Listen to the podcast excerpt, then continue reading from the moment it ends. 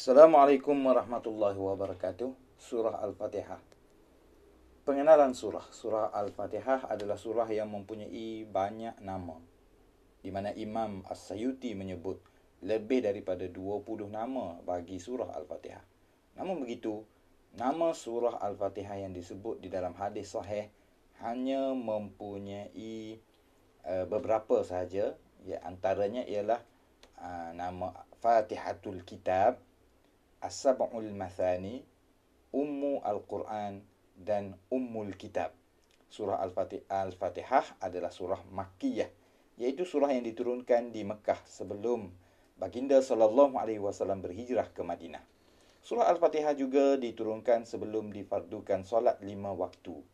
Dengan maklumat ini dapat dibuat kesimpulan bahawa surah Al-Fatihah adalah surah yang turun di awal dakwah Nabi Muhammad sallallahu alaihi wasallam.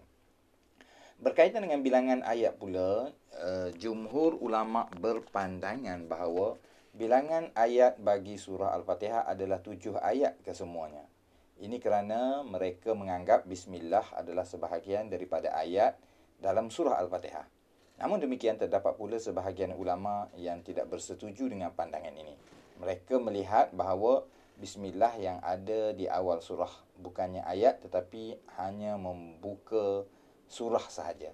Perdebatan antara dua pandangan ini telah melalui tempoh masa yang sangat panjang dan tidak berkesudahan.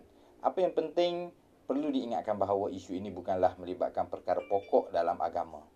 Oleh itu, polemik ini sebaliknya hanya perlu berlaku sebagai aktiviti akademik yang tidak membawa perpecahan di kalangan masyarakat Islam.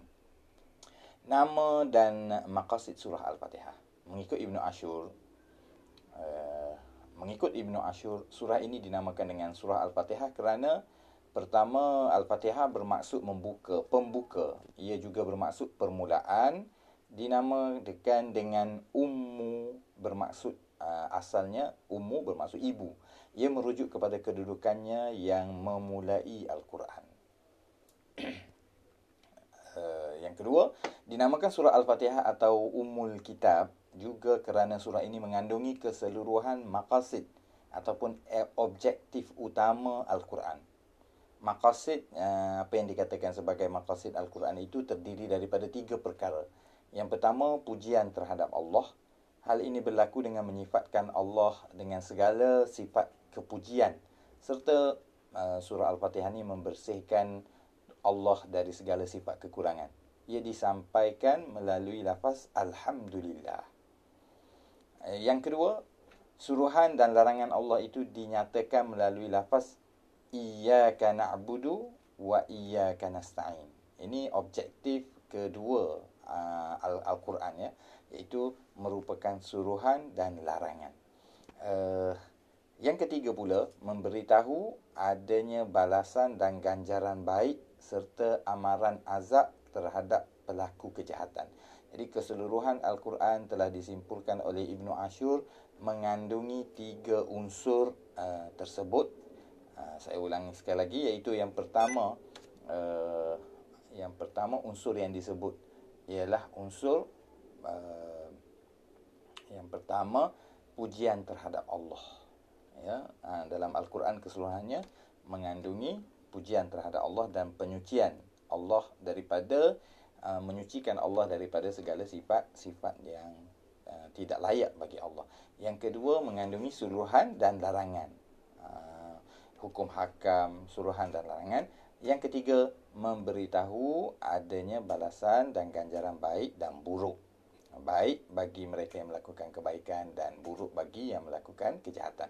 Maqasid ini diberitahu melalui ungkapan siratal ladzina an'amta alaihim ghairil maghdubi alaihim iaitu jalan orang-orang yang uh, men, uh, engkau berikan kepada mereka rahmat dan bukan jalan orang yang engkau murkai. Ini objektif yang ketiga iaitu adanya balasan uh, dan ganjaran. Adanya balasan azab dan sengsara serta adanya ganjaran uh, mulia dan baik bagi orang yang uh, ber, mengikut Al-Quran. Uh, seterusnya, hadis berkaitan dengan surah Al-Fatihah. Hadis kursi, ya. Hadis kursi ialah hadis yang uh, Rasulullah sallallahu alaihi wasallam nyatakan tidak ada dalam al-Quran tapi uh, dalam masa yang sama uh, ketika baginda mengatakan dia terus mengatakan Allah berkata. Uh, jadi dalam hadis yang diriwayatkan oleh Imam Muslim, hadis kursi ini Rasulullah sallallahu alaihi wasallam bersabda bahawa sesungguhnya Allah telah berfirman, aku telah membahagikan Al-Fatihah kepada dua bahagian, separuhnya untukku dan separuh lagi untuk hamba-Ku dan untuk hamba-Ku apa sahaja yang dipohonkan kepadaku. Apabila hamba-Ku berkata alhamdulillahirabbil alamin iaitu uh, segala puji bagi Allah Tuhan sekalian alam, maka Allah menjawab hamba-Ku telah memujiku. Apabila hamba itu berkata Ar-Rahmanir Rahim, maksud Ar-Rahmanir Rahim yang Maha Pengasih lagi Maha Penyayang, maka Allah akan menjawab, hamba-Ku telah memberi sanjungan kepadaku. Apabila hamba itu berkata, Malik Yaumiddin, maksudnya yang memiliki hari uh, pembalasan ataupun raja pada hari pembalasan. Apabila manusia berkata demikian ketika membaca Al-Fatihah, Allah menjawab, hamba-Ku telah mengagungkanku dan apabila hamba itu berkata, Iyaka na'budu wa iyaka nasta'in. Maksudnya hanya engkau yang kami sembah dan hanya engkau yang kami minta tolong. Ketika itu Allah menjawab, ini di antara hambaku dengan aku dan untuk hambaku apa sahaja yang dipohonkan kepadaku. Apabila hamba itu berkata, Ihdinas siratal mustaqim, siratal ladhina an'amta alaihim ghairil maghdubi alaihim waladhalli yang bermaksud tunjukkanlah kami jalan yang lurus bukan jalan orang-orang uh, tunjukkanlah kami jalan yang lurus jalan orang-orang yang telah engkau berikan kepada mereka nikmat dan bukan jalan orang-orang yang uh, orang yang engkau murkai dan bukan orang-orang jalan orang-orang yang sesat. Apabila manusia membaca ayat ini, maka Allah menjawab, ini untuk hambaku dan untuk hambaku apa sahaja yang dipohonkan kepadaku. Hadis yang panjang ini diriwayatkan oleh uh, Imam Muslim. Kedudukan surah Al-Fatihah. Ibnu Ashur cuba menjelaskan rahsia kedudukan surah Al-Fatihah yang berada di awal Al-Quran. Menurut beliau, surah Al-Fatihah adalah mukaddimah atau uh, dalam bahasa uh, semasa abstrak bagi Al-Quran. Kedudukan surah ini pula terletak di awal Al-Quran secara tauqifi, iaitu ia telah ditentukan oleh Allah Subhanahu Wa Taala. Itu maksud tauqifi. Dalam erti kata lain, kedudukan surah Al-Fatihah di awal Al-Quran bukannya ijtihad dari Nabi ataupun para sahabat. Sebaliknya ia adalah ketentuan dari Allah Subhanahu Wa Taala. Sebaliknya kedudukannya itu telah ditentukan oleh wahyu dari Allah. Intipati surah Al-Fatihah mengandungi keseluruhan maqasid Al-Quran secara ringkas. Sebab itu dinamakan sebagai abstrak ataupun uh, mukaddimah bagi uh, bagi Al-Quran keseluruhannya. Ya. Uh, in, uh, dalam dapat dirumuskan tiga hikmah penting yang tersirat di sebalik sifat surah Al-Fatihah yang pendek dan kedudukannya yang terletak di awal Al-Quran. Mengikut Ibn Ashur ya, rahsia yang tersirat itu ialah Al-Fatihah merupakan surah yang berbentuk pendahuluan pendek dan padat bagi mengelakkan berlakunya rasa jemu kepada pembaca kerana di awal pembacaan Al-Quran uh, jika Al-Quran dimulakan dengan surah yang panjang secara langsung sudah tentu keadaan ini akan memberikan kesan negatif terhadap psikologi pembaca yang tidak disediakan dengan satu mukadimah ringkas terlebih dahulu. Dengan adanya satu mukadimah ringkas ini boleh uh, memberi satu uh, langkah uh, awalan bagi pembaca Al-Quran. Keadaan ini sebenarnya boleh menjadi satu pengajaran kepada penulis untuk tidak terus memulakan sebarang tulisan secara langsung sebaliknya didahului dengan pendahuluan yang ringan. Ini mengikut Ibnu Ashur. Surah Al-Fatihah yang kedua, surah Al-Fatihah menyebut perkara-perkara penting yang mahu disampaikan dalam Al-Quran. mengandungi intipati ya kepada Al-Quran. Dengan pemberitahuan ini, para pembaca dapat bersedia untuk mengetahui lebih lanjut perbincangan dalam surah-surah yang akan datang. Dan yang ketiga, surah Al-Fatihah merupakan mukaddimah bagi Al-Quran yang didatangkan dalam bentuk jawami' al-kalim. Jawami' al-kalim iaitu kata-kata pendek tetapi mempunyai maksud yang luas dan mendalam. Sementara penerangan ayat pula dimulakan dengan Alhamdulillah yang bermaksud segala puji bagi Allah. Dimulakan dengan lafaz uh, Alhamdulillah, lafaz syukur dan pujian seorang hamba terhadap Tuhannya iaitu lafaz Alhamdulillah. Keadaan ini sebenarnya merupakan satu pendidikan bagi seseorang insan agar menghargai uh, apa sahaja yang diberikan dan diperolehi dari penciptanya. Sementara itu, sebaik-baik nikmat serta pemberian yang diperolehi oleh seorang manusia dari Tuhan ialah nikmat hidayah dan petunjuk di jalan kebenaran. Dengan itu, apabila seorang itu membaca Al-Quran, mereka mengiktiraf dan ia adalah merupakan satu pengiktirafan seorang hamba terhadap nikmat dan kebaikan yang dikecapi dari Tuhan. Kalau tanpa pemberian Tuhan sudah tentu seorang itu tidak akan membaca Al-Quran. Ia akan menjadi uh, lebih bersedia dengan keadaan ini untuk membuang segala halangan dan sifat negatif yang terdapat dalam sanubari manusia.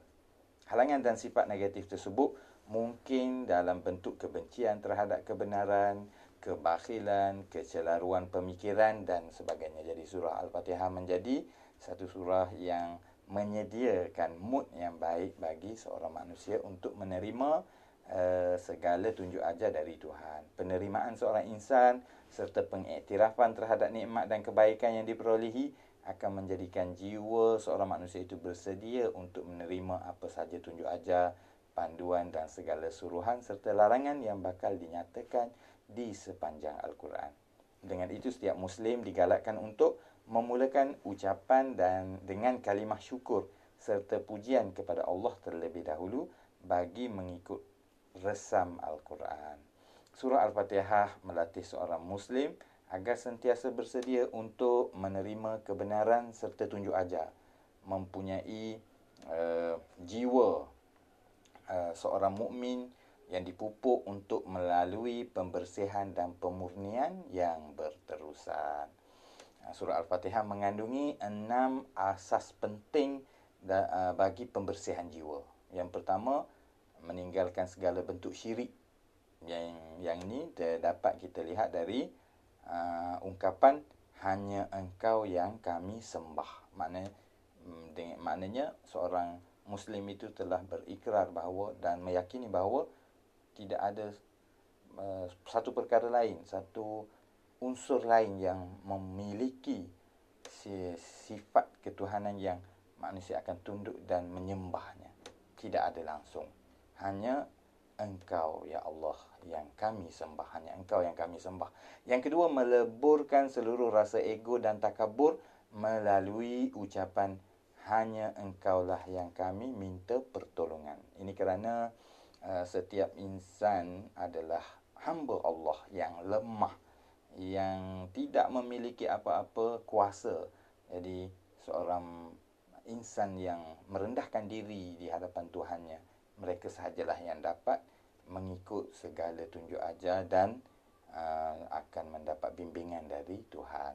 Yang ketiga, menumbuhkan rasa keinginan untuk mendapat bimbingan serta petunjuk dengan mengucapkan ihdinas siratal mustaqim tunjukkanlah kami jalan yang lurus dengan itu seorang muslim itu dilatih untuk mendap uh, untuk menjadi orang yang cintakan kebenaran kerana dia sendiri berdoa kepada Tuhan tunjukkanlah kami jalan yang lurus.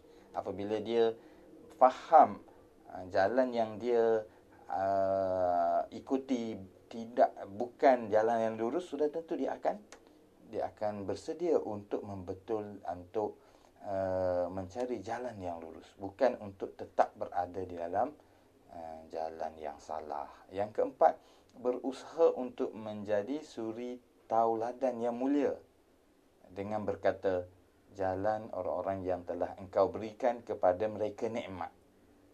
Jalan yang bagaimanakah yang diingini oleh uh, seorang muslim jalan orang-orang yang telah mendapat nikmat. Oleh itu seorang muslim uh, berusaha untuk menjadi tauladan kepada orang yang lain kerana dia sendiri mengiktiraf kebaikan yang telah dilakukan oleh orang yang terdahului. Uh, yang kelima keinginan untuk terselamat dari kesesatan dengan mengucapkan bukan orang-orang yang engkau murkai ghairil maghdubi alaihim. Jadi seorang muslim berdoa agar dia tidak termasuk di kalangan orang-orang yang sesat. Oleh itu keinginan untuk selamat daripada kesesatan sudah tentu akan membuatkan seorang muslim itu berusaha untuk mencari kebenaran. Jadi yang keenam, keinginan untuk terselamat dari sebarang kekeliruan dalam pemikiran dan terselamat dari terpesong dari kebenaran. Kerana mereka berkata waladhalin bukan orang-orang yang sesat. Jadi lah, uh, sudah tentulah surah Al-Fatihah mempunyai uh, peranan yang sangat besar dalam mendidik uh, seorang muslim kerana dengan pendidikan ini sajalah uh, seorang muslim itu akan dapat menghadapi kehidupan dengan cara yang terbaik. Lafaz Alhamdulillah adalah satu cara bermunajat uh, kepada Tuhan. Ini uh, Ibn Ashur uh, cuba untuk menerangkan tentang uh, lebih uh, dengan lebih lanjut tentang uh, surah Al-Fatihah. Lalu beliau menyatakan bahawa ia adalah satu pengajaran, satu uh, pelajaran dalam bermunajat. Kerana manusia tidak akan tahu bagaimana untuk bermunajat dengan cara yang terbaik kecuali dengan tunjuk ajar daripada Allah Subhanahu Wa Taala. Cara munajat yang sebenar ini tidak dapat diketahui oleh manusia jika tidak melalui bantuan wahyu dari Allah. Dengan itu surah Al-Fatihah telah memandu manusia untuk melakukan munajat dengan cara yang sebenar dan terbaik. Lihat saja jika mana-mana aliran yang tidak berdasarkan kepada Al-Quran dan hadis apabila mereka ingin mendekatkan diri dengan Allah mungkin mereka melakukan perkara-perkara yang uh, dari sudut kemanusiaan sendiri dari sudut fitrah sendiri berlawanan dengan fitrah kemanusiaan oleh itu sangat perlu bagi seorang muslim itu mendekatkan diri kepada Allah Subhanahu Wa Taala dengan cara yang diajar oleh Allah melalui rasulnya yang diutuskan kepada kita Rasulullah sallallahu alaihi wasallam. Dengan itu surah Al-Fatihah telah memandu manusia untuk melakukan munajat dengan cara yang terbaik tadi dan selain itu memulakan percakapan dengan pujian iaitu pada alhamdulillah itu adanya permulaan dengan memuji Allah Subhanahu Wa Taala adalah satu resam yang sangat baik yang perlu di, dilakukan oleh seorang muslim. Al-Quran menjadikannya sebagai satu tauladan yang baik yang akhirnya diikuti oleh seluruh umat Islam. Rasulullah sallallahu alaihi wasallam pernah bersabda dalam satu hadis yang diriwayatkan oleh Abu Daud dan Imam Al-Baihaqi, Imam Abu Daud dan Imam Al-Baihaqi yang bermaksud setiap perkara yang baik yang tidak dimulakan dengan alhamdulillah maka ia terputus. Di sini maksudnya setiap perkara uh, yang baik ialah suatu ucapan yang baik yang tidak dimulakan dengan alhamdulillah maka ia terputus dengan uh, Ibnu Ashur mengatakan bahawa maksud terputus dalam hadis itu ialah terputus daripada keberkatan. Alhamdulillah juga adalah pujian terhadap sesuatu yang baik dan mulia sama ada ia berbentuk perbuatan ataupun sifat. Contoh bagi perbuatan mulia seperti membantu orang yang lemah, memberi, menghargai, Sementara contoh bagi sifat mulia pula ialah berani, menjaga maruah, sifat tegas dan sebagainya. Terdapat beberapa perkataan lain dalam bahasa Arab yang membawa makna yang hampir sama dengan uh, perkataan Alhamdu. Tetapi tidak digunakan oleh Al-Quran kerana uh, lafaznya tidak cukup kuat dan tidak sempurna seperti lafaz Alhamdu. Perkataan-perkataan tersebut ialah perkataan As-Sana. Maknanya uh, sanad lebih kepada memuji uh, al-madhu uh, tamjid uh, asyukru Ini uh, semua lafaz yang hampir sama makna tetapi tidak digunakan kerana memandangkan bahawa uh, lafaz alhamdu itu adalah lebih lebih ku, uh, kuat dan uh, lebih mencakupi keseluruhan makna yang dikehendaki. Uh, Alhamdulillahi Rabbil Alamin. Rabbil Alamin maksudnya Tuhan yang menguasai sekalian alam. Perkataan Rabb, Rabbil Alamin ber, ber, terdiri daripada dua perkataan. Rabb merupakan sifat bagi Tuhan yang bermaksud Tuhan yang mengatur dan menjalankan. Apabila sifat ini dinisbahkan kepada alamin, bermaksud Tuhan yang mengatur dan menjalankan seluruh alam. Jadi, uh, segala puji, segala puji bagi Tuhan yang mengatur sekalian alam. Ar-Rahmanir Rahim yang Maha Pengasih dan Maha penyayang. Perkataan Ar-Rahman adalah berasal dari perkataan rahmat. Perkataan Rahman merujuk kepada sifat yang membawa kepada pelakunya untuk melakukan sesuatu yang membawa kepada terhasilnya rahmat. Ar-Rahman. Perkataan Rahim juga berasal dari perkataan rahmat. Ini uh, salah satu daripada keistimewaan bahasa Arab kerana uh, dua uh, satu perkataan yang sama tetapi boleh membawa dua makna yang uh, agak berbeza. Jika dilihat secara kasar, kedua-dua sifat ini tidak ada perbezaan. Keadaan ini menjadikan para ulama cuba untuk mengenal pasti mengapa kedua-dua sifat ini disebut secara bergandengan. Tapi setelah uh, melalui perbahasan yang agak panjang, pada dasarnya keseluruhan ulama bersependapat mengatakan bahawa kedua-dua perkataan ini mengandungi maksud mubalaghah iaitu sangat. Uh, iaitu sangat uh, sangat pengasih ataupun sangat penyayang.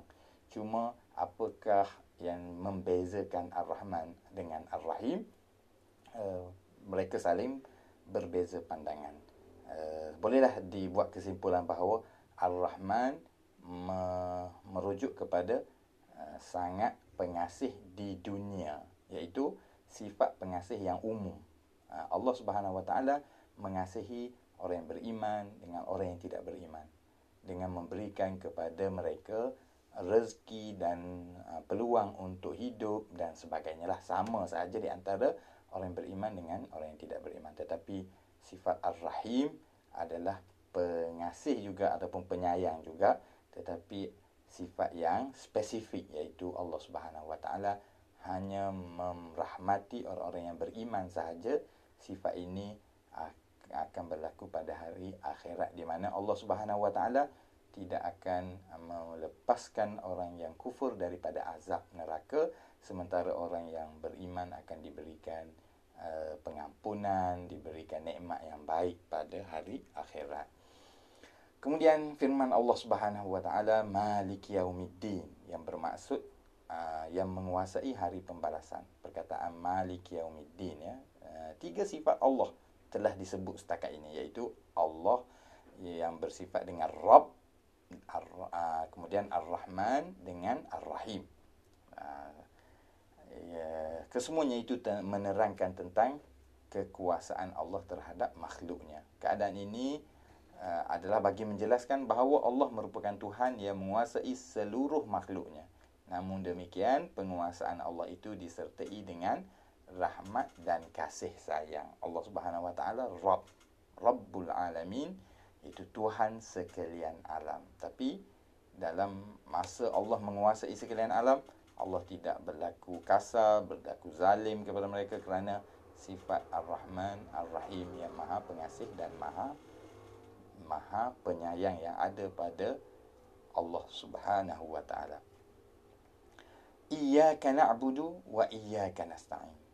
Maksudnya hanya engkau yang kami sembah dan hanya engkau yang kami minta pertolongan.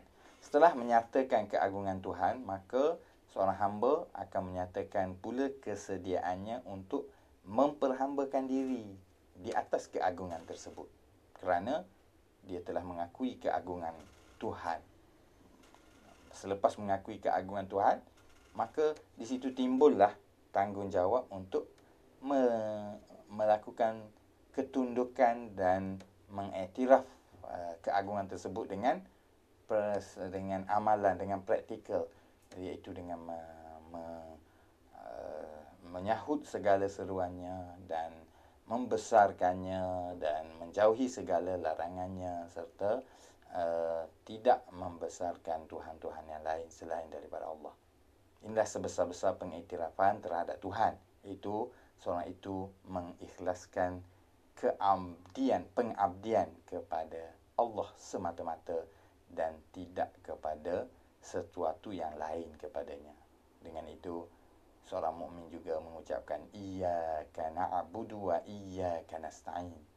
Hanya engkau yang kami sembah dan hanya engkau yang kami minta pertolongan kerana pertolongan adalah sebesar-besar pengiktirafan uh, dari seseorang hamba itu terhadap keagungan Tuhannya. Allah Subhanahu wa taala diletakkan di tempat yang sangat tinggi apabila kita meminta dari Allah Subhanahu wa taala permintaan itu menunjukkan kita berada pada posisi yang rendah, posisi yang lemah. Lalu kita mengharapkan Tuhan.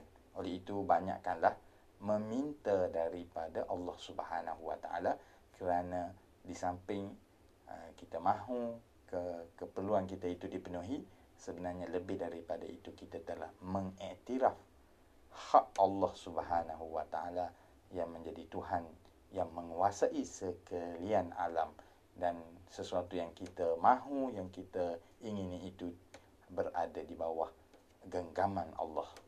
Kemudian seorang muslim itu terus meminta setelah dia mengatakan bahawa dia hanya mengabdikan diri kepada Allah dan Allah tempat dia meminta lalu ayat seterusnya ihdinas siratal mustaqim dia terus meminta dari Allah Subhanahu Wa Taala dan uh, sebesar-besar permintaan, seawal-awal permintaan, sepenting-penting permintaan ialah permintaan untuk berada di dalam hidayah Allah, permintaan untuk tidak terseleweng daripada hidayah Allah Subhanahu Wa Taala kerana hidayah inilah yang akan uh, memastikan manusia itu akan berada dalam kebahagiaan sama ada di dunia ataupun juga berada dalam kebahagiaan di hari akhirat nanti.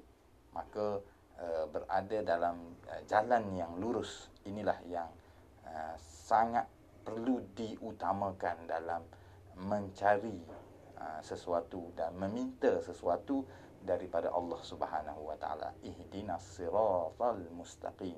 Tunjukkanlah kami jalan yang lurus. Jalan yang lurus ini bukanlah jalan yang baru ditemui oleh seorang manusia itu tetapi sebenarnya jalan yang lurus ini sebenarnya adalah merupakan kesinambungan daripada uh, kehidupan uh, masyarakat yang terdahulu bukanlah Nabi Muhammad sallallahu alaihi wasallam membawa sesuatu yang baru yang tidak pernah didengari oleh manusia tetapi ajaran baginda adalah ajaran para nabi dan rasul terdahulu siratal ladzina an'amta alaihim jalan orang-orang yang telah engkau berikan kepada mereka nikmat. Telah terdapat mereka yang terdahulu yang berada di atas jalan tersebut. Ghairil maghdubi alaihim. Bukan jalan orang-orang yang engkau murkai kerana orang-orang yang murkai ini disifatkan sebagai mereka yang mengetahui kebenaran tetapi tidak mahu mengikuti kebenaran tersebut. Maka kita berlindung daripada menjadi orang-orang yang mengetahui kebenaran tetapi tidak mahu mengikut kebenaran. Dan kita juga berlindung dengan Allah Subhanahu Wa Taala daripada menjadi orang-orang yang meng, tidak mengetahui manakah jalan yang benar lalu mereka berada di dalam kesesatan iaitu orang-orang yang kita minta perlindungan dari Allah untuk menjadi, daripada menjadi seperti mereka lalu kita berkata waladhalin dan bukan orang-orang yang sesat. Pendidikan surah Al-Fatihah. Al-Fatihah dengan kemuliaannya itu telah dipilih oleh Allah untuk menjadi surah yang paling hampir dengan kehidupan seorang muslim.